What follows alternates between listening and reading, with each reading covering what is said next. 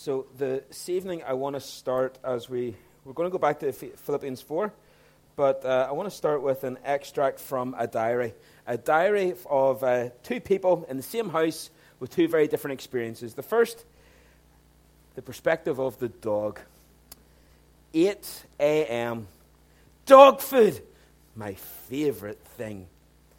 9:30 car ride, my favorite thing. 9.40, a walk in the park, my favourite thing. 10.30, got rubbed and petted, my favourite thing. 12 o'clock, milk bones, mm, my favourite thing. 1 p.m., played in the yard, my favourite thing. 3 p.m., wagged my tail, my favourite thing. 5 p.m., dinner, my favourite thing. 7 p.m., got to play with the ball. My favorite thing. 8 p.m. Wow, watch TV with the people. My favorite thing.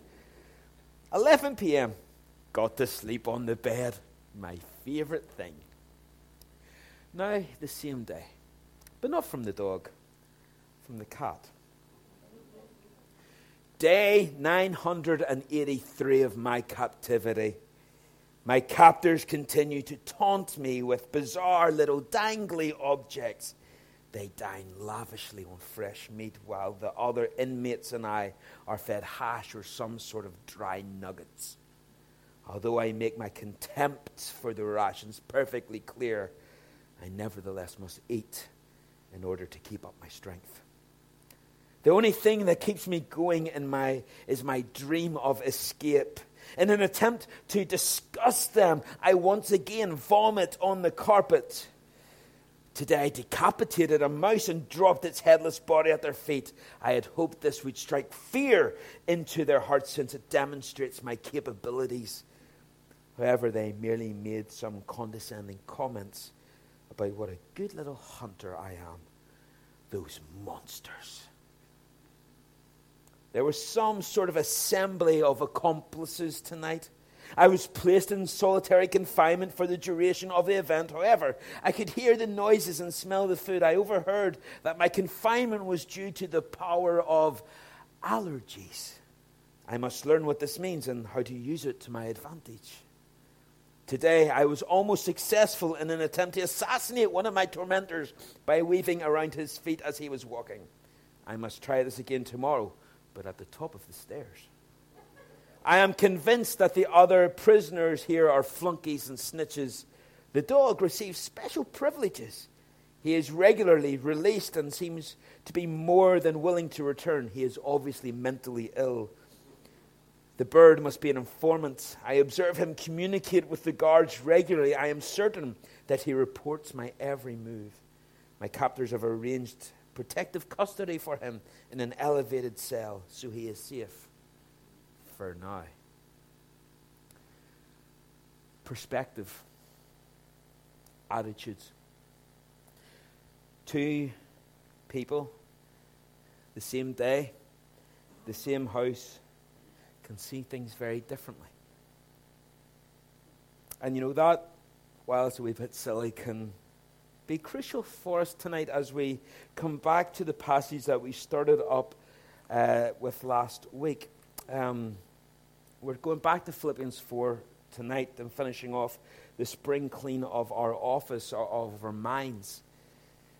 I hadn't planned this to be a two part message, but I, I, wanted to try and do justice to this because I know it's something that is important to many of you and also I wanted to do it justice. Um, last week we spoke primarily about anxiety and how in, in, these verses God is saying, look, ultimately this is a matter of trust. Do you trust me enough to look after you? Do you trust me as your father that things are going to be okay for you? This, it's about trust. Or is he worthy of our trust? Worry concern, they're, they're normal feelings, but for the Christian, they don't always have to be persistent feelings. We can fight against these concerns. We can fight against them by waging war for the primary focus of our minds. Worry and care in the Bible are pictured as having a divided mind, being torn into many different directions. That's what the Greek word means to be torn.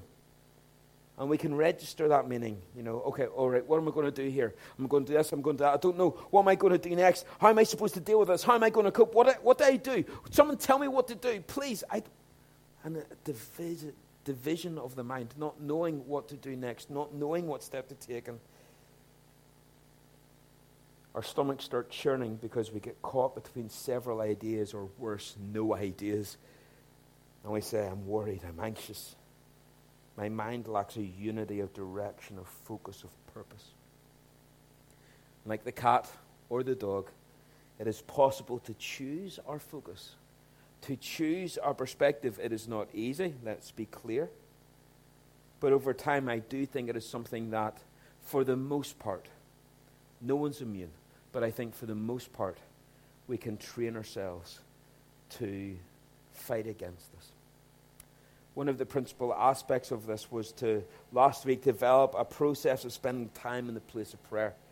Paul was painting a picture of coming into these verses with anxiety, with having a divided mind.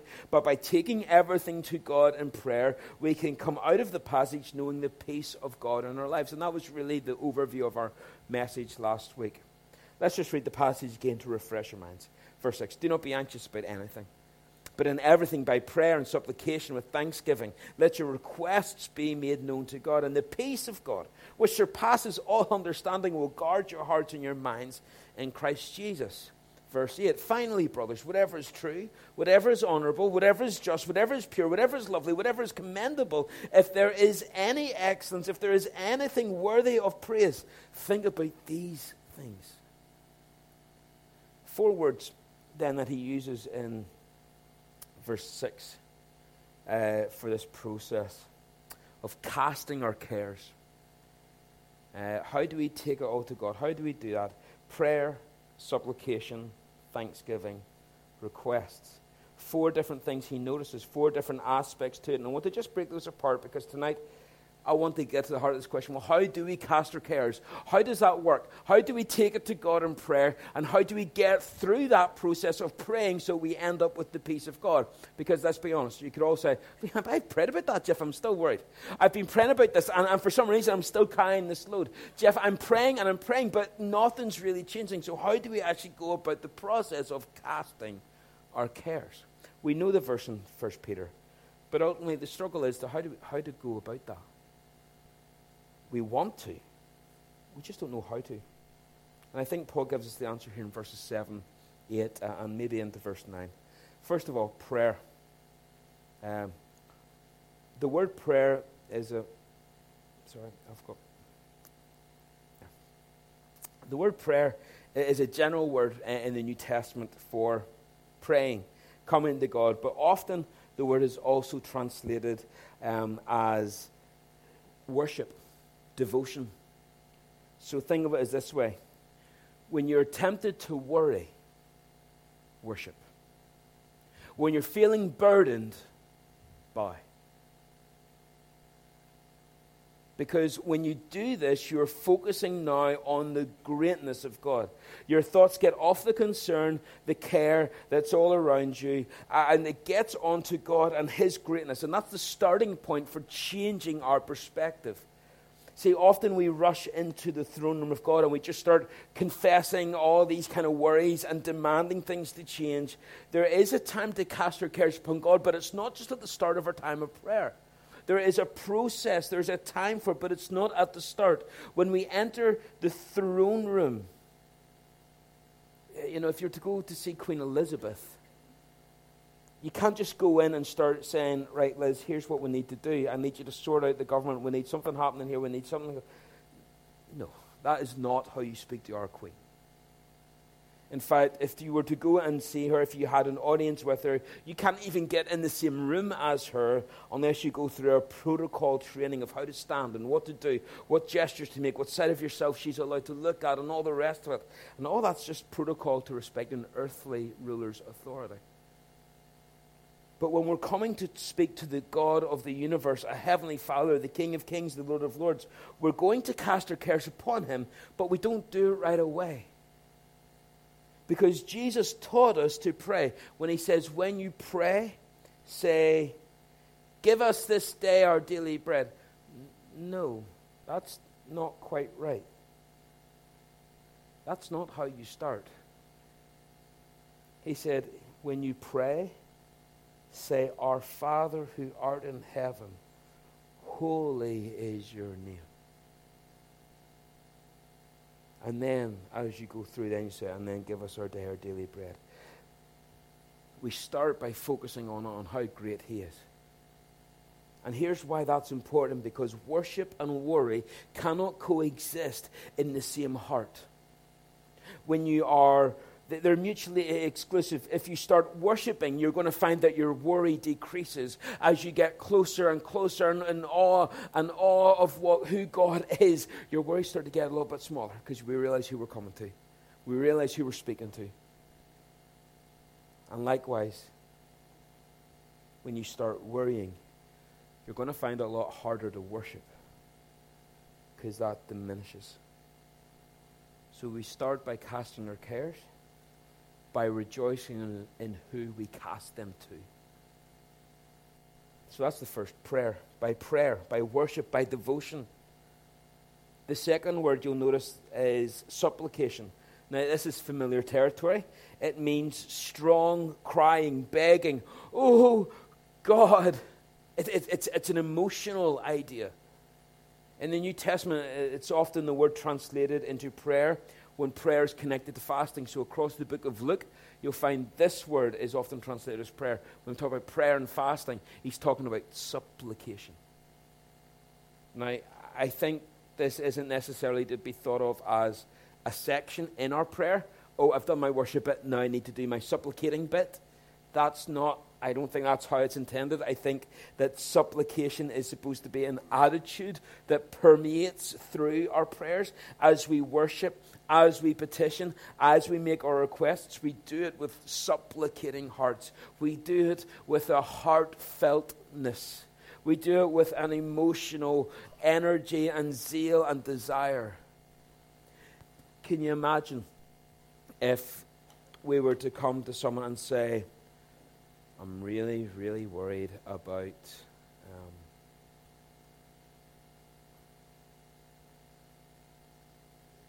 Oh, sorry. Yeah. Um, I'm really, really worried about. Um, you know, I need a list. I need a list of something here. I'm really. No, you sort of think, are you really worried at all? But how often is our prayer life like that? Oh, I'm really worried about, it. and then we get distracted, or the phone goes, or something happens. But no, no, to say, uh, Lord, my heart is breaking for for this situation. My heart is so burdened for, for this who's lost, or for this, this situation, for this crisis, for this. And, and our hearts are in it, and we're weeping, or, or heartbroken, or scared, and we feel it. That's a supplicating heart.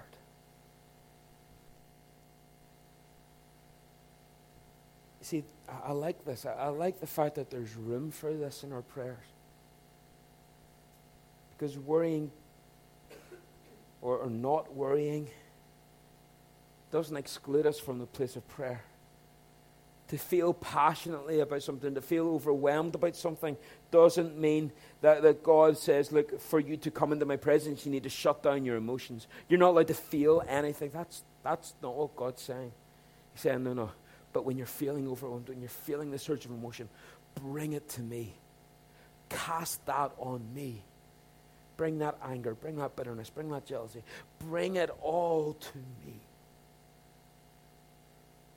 Bring that hurt and that longing for, for that person to get saved, for that person to get better, for that person to come through surgery, whatever it is that you're praying for, bring it to Him.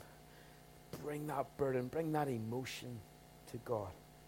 I love the story of one woman, a young mother. She was having her devotions in the morning. She would always have her devotions in the morning.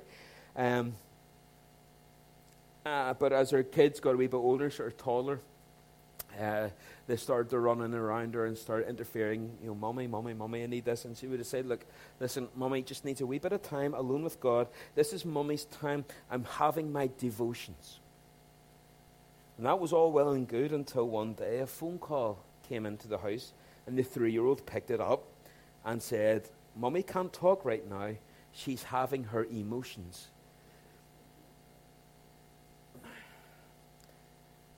She meant devotions.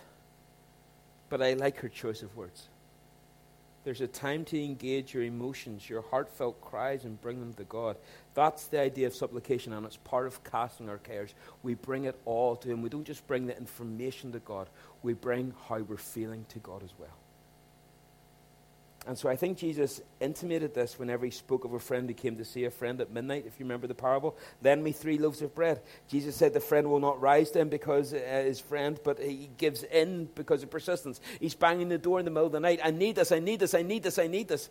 Go, go away. It's too, everyone's asleep. Doesn't give up. I'm not going to go until I get something from you. I'm desperate. I, am refusing to go. And there's this heartfelt desire, determination, motivation, emotion to say, I am not going anywhere until I get something. Because I need it. I need something to take away. And so the idea is supplication prayer, supplication, and also with thanksgiving. Don't forget, whenever you're anxious, to thank God. And this is the bit where you go, uh, for what exactly? For being stressed? for being overwhelmed? For having all these emotions? I'm stressed out and filled with anxiety and worry. What exactly am I supposed to go to God and say thank you for? Well, first of all, thank God that He cares enough to give you promises like this to get you through it. So bring thanksgiving in as part of the equation. It's easy, you know, to thank God for when things are going well and everything's really obvious. God blesses you. Oh, thank you, God. You get the promotion. Thank you, Lord. Credit card gets paid off. Oh, Lord, I love you. God, I trust you. Thank you. And yeah, okay, cool. That, that's easy. That's the easy thing.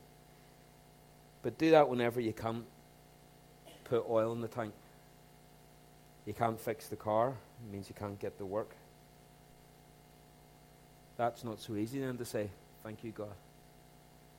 But it says here in our scripture, don't be anxious about anything, but in everything, by prayer and supplication, with thanksgiving, make your requests be known. And here's why you should thank God, even in these difficult, anxious times. Those trials, that we go through, the circumstances, the storms, whatever metaphor you want to use for them, are tools God is using to mature you and I. So think and thank. Think about what God has done for you in the past and thank Him for the promise of His present provision and future deliverance. In the New Testament, there were ten lepers that Jesus healed. Do you remember the story? Whatever the circumstances where, where Jesus was specifically, whether these 10 guys were breaking all sorts of rules by going right up to Jesus in the middle of an area, or whether Jesus was kind of close by and they called him over, whatever way, the 10 lepers meet Jesus. Leper, leprosy was incurable. If you had leprosy, you had no hope. People with leprosy in those days died of leprosy, a very slow, painful, excruciating death. These ten men had leprosy. Jesus heals all ten of them. Healed them, cured them completely, whole. How many came back? How many? One. 10%.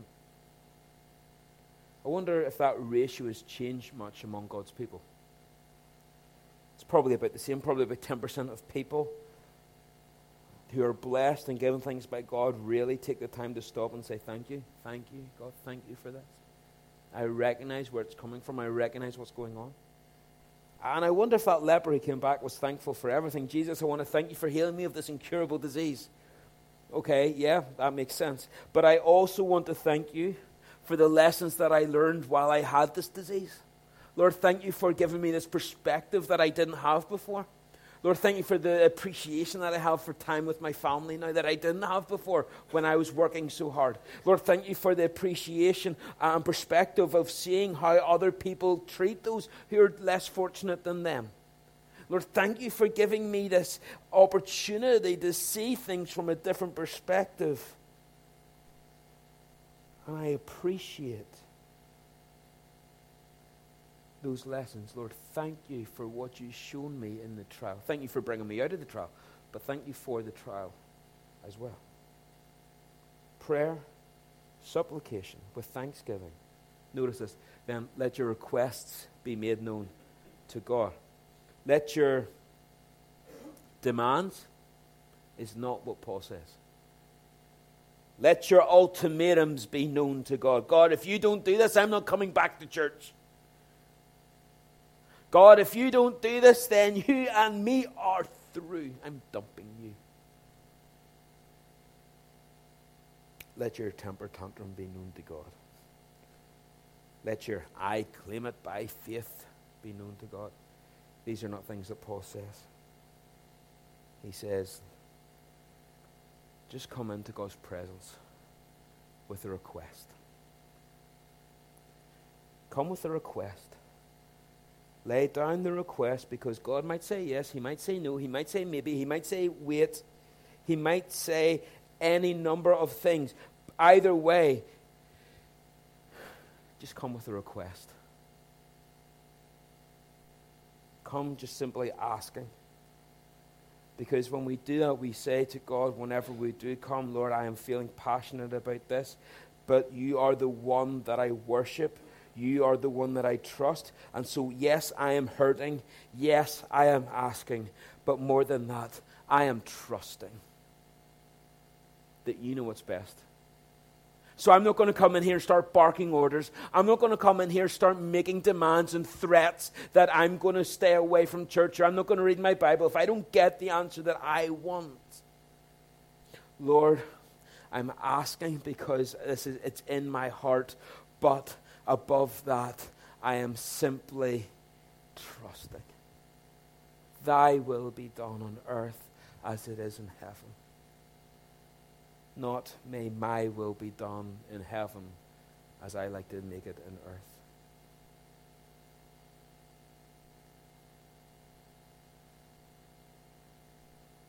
It says, Let your request be made known to God.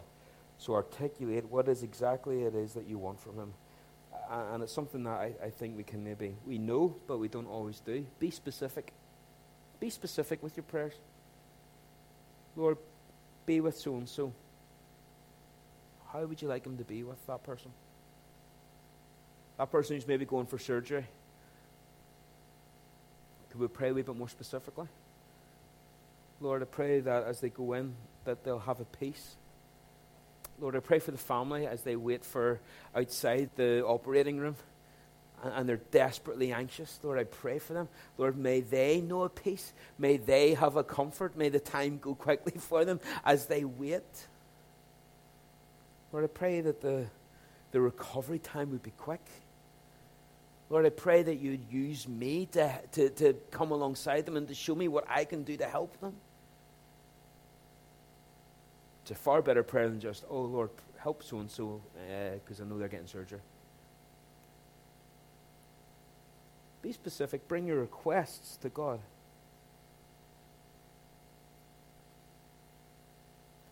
Which brings up maybe a question well, why? Why do I need to inform God? Why do I need to let Him know? Well, it's because we don't need to let Him know. That's not the point of this at all. You can't let Him know. You're not informing God of it. It's not like God's up there going, Oh, I never knew that. Thanks for letting me know. I should really get on that. No, he says, no. The Bible says he knows what you need before you ask it. So why should we ask? Why should we inform him? Well, it's not about informing him, but rather it's about being conformed to him when we do pray.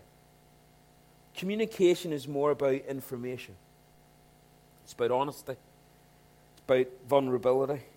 It builds rapport, it builds trust, it builds the relationship.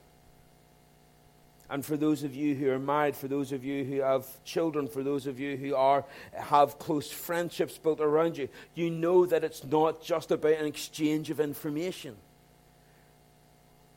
but it's, it's about having these conversations where you know each other and you speak your mind to each other, and it builds trust and it builds confidence, and, and you know that you can depend on that person. Why? Because I've spent a lifetime talking to them and listening to them, and I know them, and they know me. And so we talk because it builds the relationship. And that makes it so different. Say, oh, well, I'm not going to talk to God. Sure, He already knows the problem. I'm not going to talk to God because, sure, He can see it. You miss the point. You miss the point. It's about being changed and being conformed. You're, in a sense, voicing your weakness and voicing your dependence. Every parent loves it when their child comes and says, Daddy, I can't do this. Will you help me? Well, I knew that they couldn't do it. I'm their father. I know what they can and can't do. But I love it whenever they ask. Why? Because it's an invitation not just for me to help her tie her shoelaces or zip up her coat or whatever it happens to be. It's an invitation for me to come alongside her. It's an invitation for me to get alongside her uh, and help her, and it builds the relationship. Do you see the difference? Do you, do you see what I'm trying to say? She, I know she needs help. But the result is, is help and relationship. And so we come to God making our requests known because we're voicing who our hope is in, we're voicing who our trust is in, we're voicing who our master really is. And we give him permission to come close and have that relationship. 200 years ago, the German provinces, before they were united, so well, Germany was unified 1892, so it was late 1880s. And there was talk of rebellion, and, and there was mobs kind of looting, and it was all getting very disjointed and getting very, very edgy for a lot of uh, people. And so there was talk of revolution in the air. A draft was made across the different um, duchies and provinces uh, that um, a draft was made, and young men across the countryside uh, were put on uniforms and tramped off to some unknown destiny. In one German village, there stood a grand old stone walled church with ornate uh, carved stonework, and those beautiful stained glass windows, and it had a stately pipe organ. In fact, it was famed throughout the region for its beautiful, rich tones. One day, the old caretaker of the church was interrupted during his chores by a knock on the great oak doors of the uh, sanctuary. He opened the door to find a young man in German uniform on the steps. Sir, I have a favor to ask, said the young soldier. Would you please permit me to play the organ for one hour? I'm sorry, sir, the, the caretaker said. No one but our own organist is permitted to play the organ of this church. But, sir, I've heard so much about the organ of this church, and I've walked so many miles just to see it, just to play it for a single hour. The old man paused and shook his head and says, No. Please, the soldier pleaded. My commander has given me 24 hour leave. In a few more days, we're going to another province where the fighting is expected to be heavy. This might be my last chance to ever play this organ. The caretaker reluctantly nodded. He swung the door open, beckoned the man in inside, took the key from his pocket, and handed it to the soldier. The organ is locked. Here's the key. The soldier took the key, unlocked the ornate cabinet of the organ, and he began to play. A billow of majestic chords rolled from the great golden pipes of the organ. The caretaker stood transfixed as the glorious music washed over him, bringing tears to his eyes. He moved to one of the pews and sat down, just transfixed. Within minutes, people from the village gathered at the church doorway and peered in. Taking off their hats, the villagers stepped into the sanctuary and sat down to listen. Streams of beautiful music filled the sanctuary for one hour. Then the gifted fingers of the organist struck a final chord and lifted from the keyboard. The young man closed and locked the cabinet. And as he stood and turned, he was surprised to see the church was full of parishioners who had laid aside their chores and work and worries to listen to his music. Humbly receiving his compliments, the young soldier walked down the center aisle and returned the key to the caretaker. Thank you, the young man said. The old man rose to his feet and took the key. No, no, thank you. Grasping the soldier's gifted hands, young man, that was the most beautiful music these old ears have ever heard. What's your name? My name's Felix, said the soldier. Felix Mendelssohn. The old caretaker's eyes widened as he realized whose hand he was shaking. The young man who, before the age of 20 years old, had become the most celebrated composer in all of Europe. The old man gazed at the young soldier as he left this church and disappeared into the village street. To think, the old man said out loud, to think the master was here. And I almost didn't give him the key. So it is with us, folks. The master's here. God is here. He's with us. He, he, his grace envelops us. And if you give him the key, if you give him his place, he can make unimaginably beautiful music in our life, even if the backdrop is difficult and hard.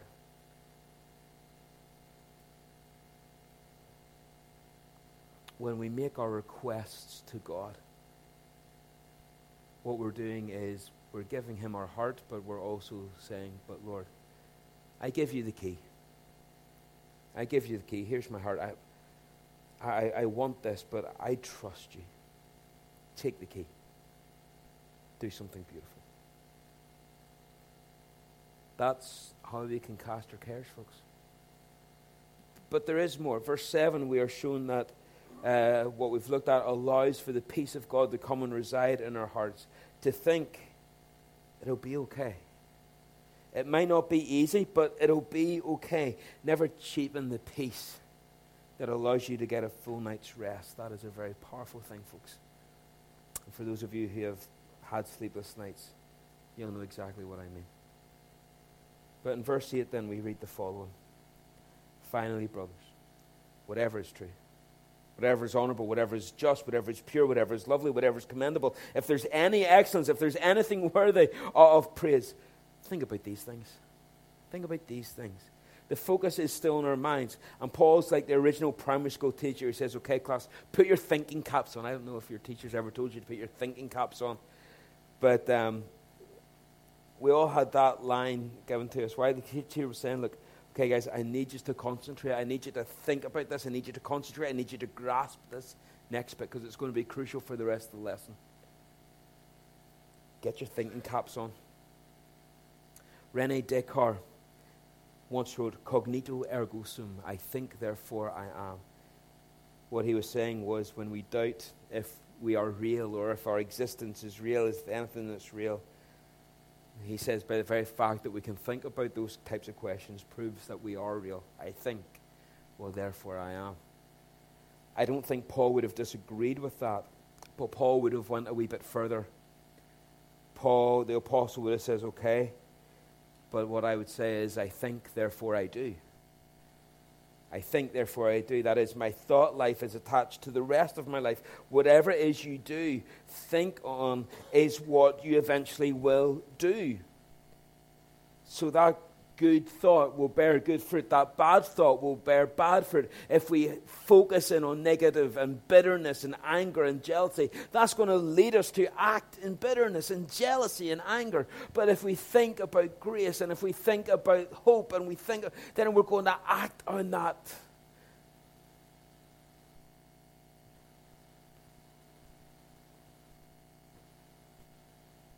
Henry Ford once said, Thinking is the hardest work there is, which is probably why so few engage in it. The Bible encourages us to be thinkers because what we think drives what we do. The best example is the book of Romans. Paul spends the first 11 chapters of that book telling us how we should think. And, and, he logically lays out about what we think about God, what we think about sin, what we think about ourselves. And then in chapter 12, he writes, verse 1, he says, I beseech you, therefore, with all that I've told you about thinking, therefore, by the mercies of God, that you present your bodies as living sacrifices, holy and acceptable to God, which is your reasonable service. After all this, therefore, do. And so, in the fight for our fight to live lives that are free from anxiety and worry, we need to fight for our minds. And in verse 8, I want to just show you three things very quickly, just three wee bullet points. Think carefully, think righteously, think actively. So, number one, think carefully. And the list of these things in verse 8, afterwards, we're told, think about these things. Other versions might say meditate on or ponder these things, but the idea is fill your mind with good things. This word think is, is where we get the word logic. Think logically. Do you know that according to Scripture, thinking is paramount? Solomon, the writer of Proverbs, Proverbs 23, verse 7 says, For as he thinks in his heart, so he is. You're the sum of your thoughts. People's lives are the product of people's thoughts. Remember what Jesus said, Mark 7 For what comes out of a man that defiles him? Listen to a little bit more of that. I'll read a wee bit more. Just in the New Living Translation, Jesus speaking says, It is the thought life that defiles you. For from within, out of a person's heart, come evil thoughts, sexual immorality, theft, murder, adultery, greed, wickedness, deceit, eagerness for lustful pleasure, envy, slander, pride, foolishness. All these vile things come from within. They are what defile you and make you unacceptable to God. That's the negative, but the reverse is also true. The positive is also true. The point is, people's doings are the result of people's thinkings. We do what we think. Now, in the Bible, God commands us to think. In Isaiah 18, He says, Come now, let us reason together, says the Lord.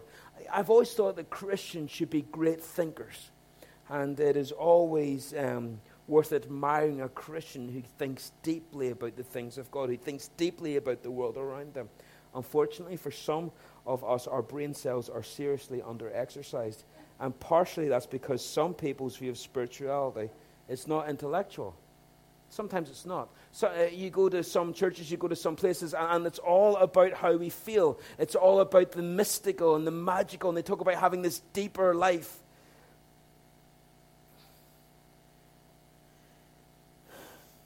And somehow, if we claim to know absolutes, that it, somehow we're lesser because we're being legalistic or we're being pernickety because it's all meant to be unsearchable. It's all supposed to be unknowable. It's all supposed to be unintelligible.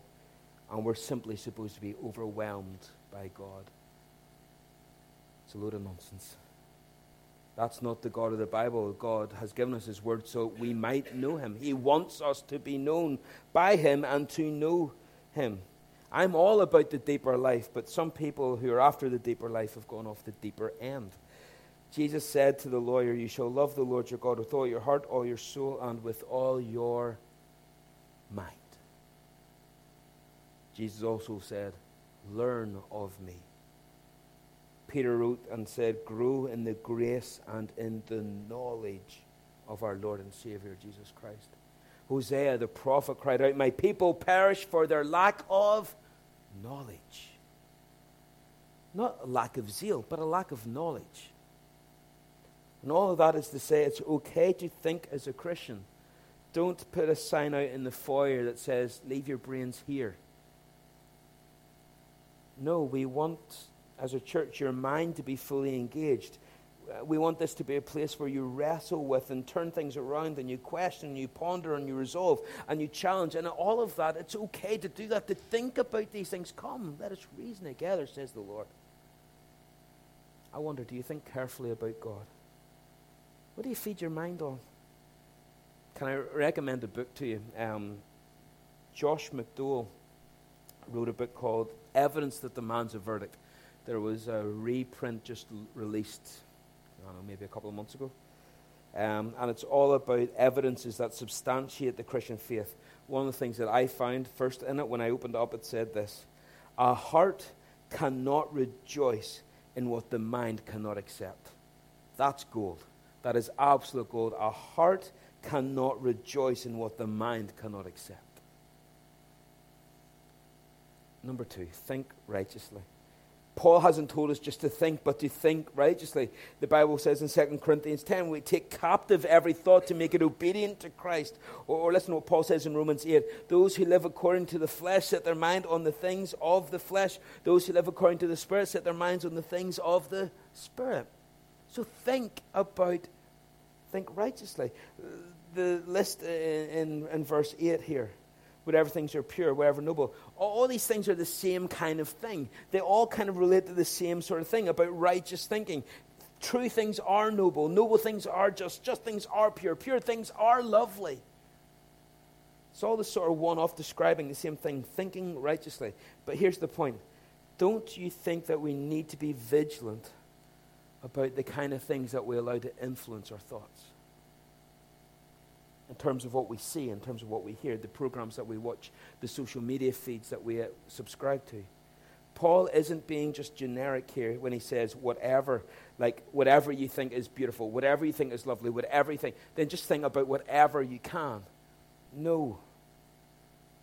These are the qualities. In verse 9, you'll notice that he goes on to say, These are the qualities that he taught and lived by himself. These things which you have learned and received and heard and saw in me, these do. These do. So the God of peace will be with you. So, of all these things he mentions in, in the eighth verse are as parameters of thinking, are all found in Scripture. And it could be that Paul's saying, let the Bible govern righteous thinking. And the reason I say it is because it seems to mirror Psalm 19. Um, let's listen to this and just how close it sounds to, to Philippians 4, verse 7 of Psalm 19.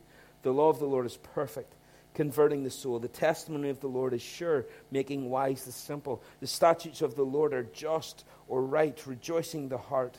The commandment of the Lord is pure, enlightening the eyes. The fear of the Lord is clean, enduring forever. The judgments of the Lord are true and righteous altogether. Sounds very familiar to the description in Philippians 4, doesn't it? He's saying, think righteously. Uh, can I just highlight one of the words before we move on and finish up? Whatever things are true, people who fight against anxiety and worry are always getting lost in what is true and what is fake. They will focus on the ifs. They will imagine terrible scenarios that just aren't true. Paul says, Don't be anxious. Pray to focus on what is true and who is true. It's even more important these days because there's a generation coming through now where honestly, truth isn't all that important. If it feels good, then that's your truth. That's your truth. That's not my truth, but I've got my truth over here because this makes me happy. This makes me laugh. This makes me, and, and that's what we, we go for because truth isn't that important. Feelings trump truth.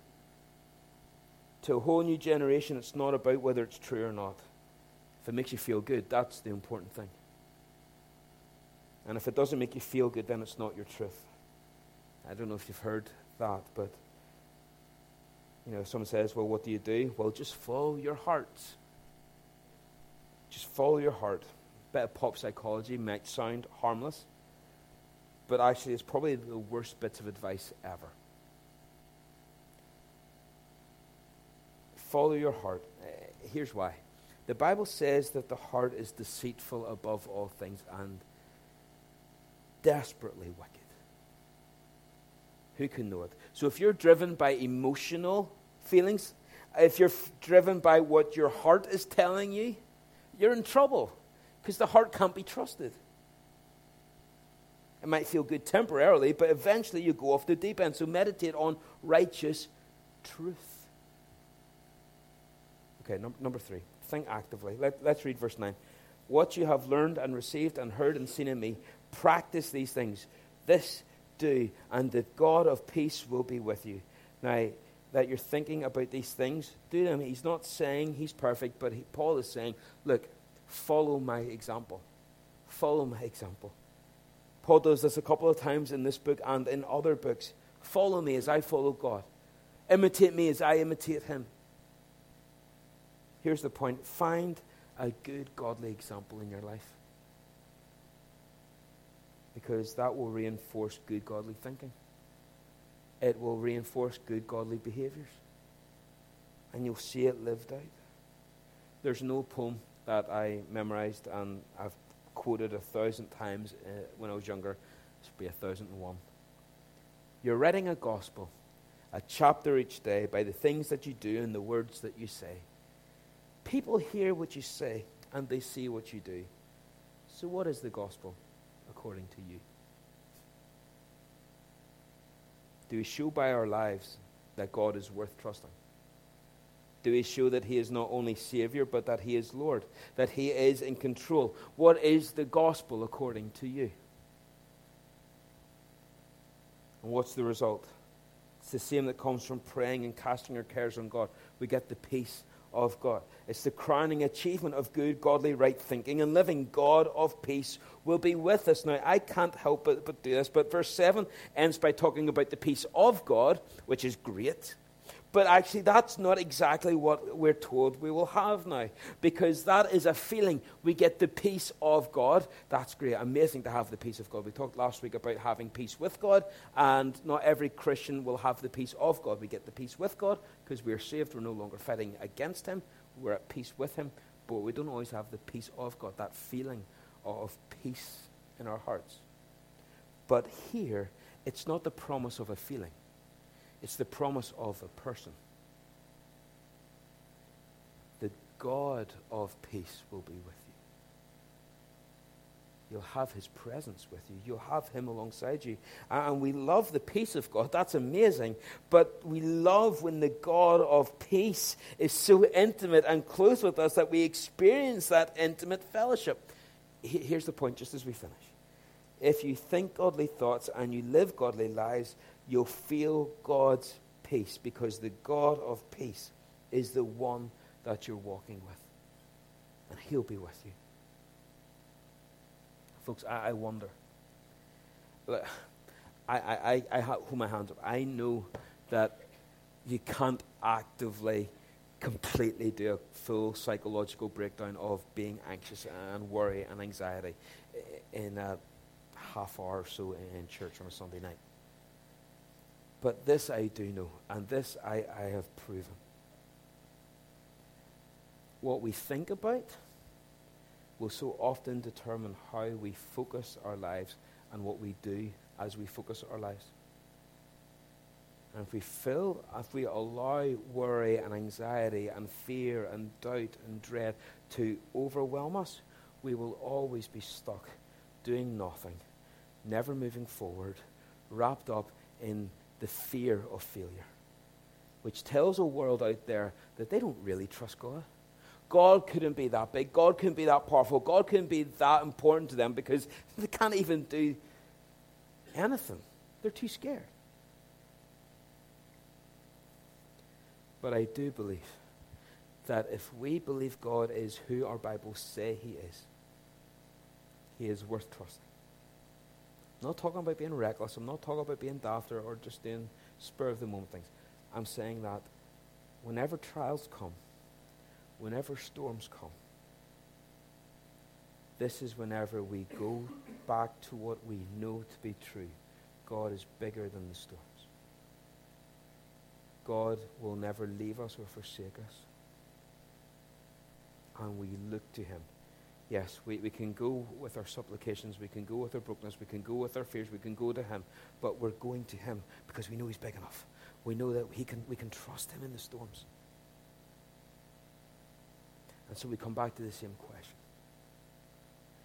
Do we believe God is worthy of our trust? Let's pray.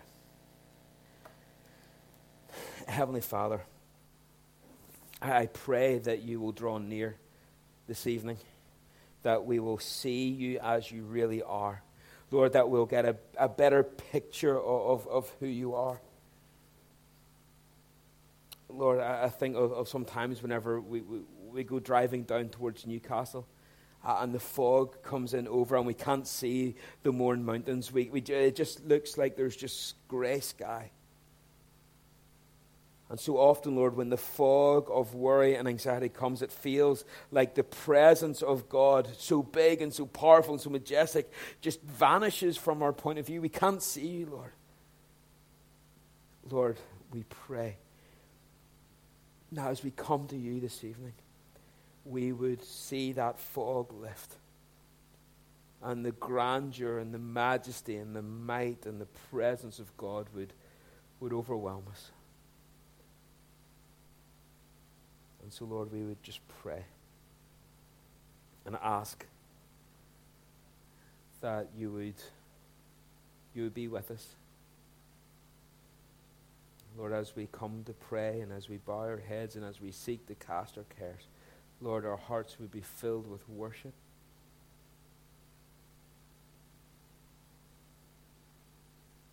Lord, that we'd be honest about how we're feeling. But Lord, that that would build that, that relationship that we have with you. Lord, that would only anchor us more firmly and root us more deeply in you. Lord, that we would know not only the peace of God, but we would know that the God of peace is with us. And Lord, we pray this in your precious name. Amen.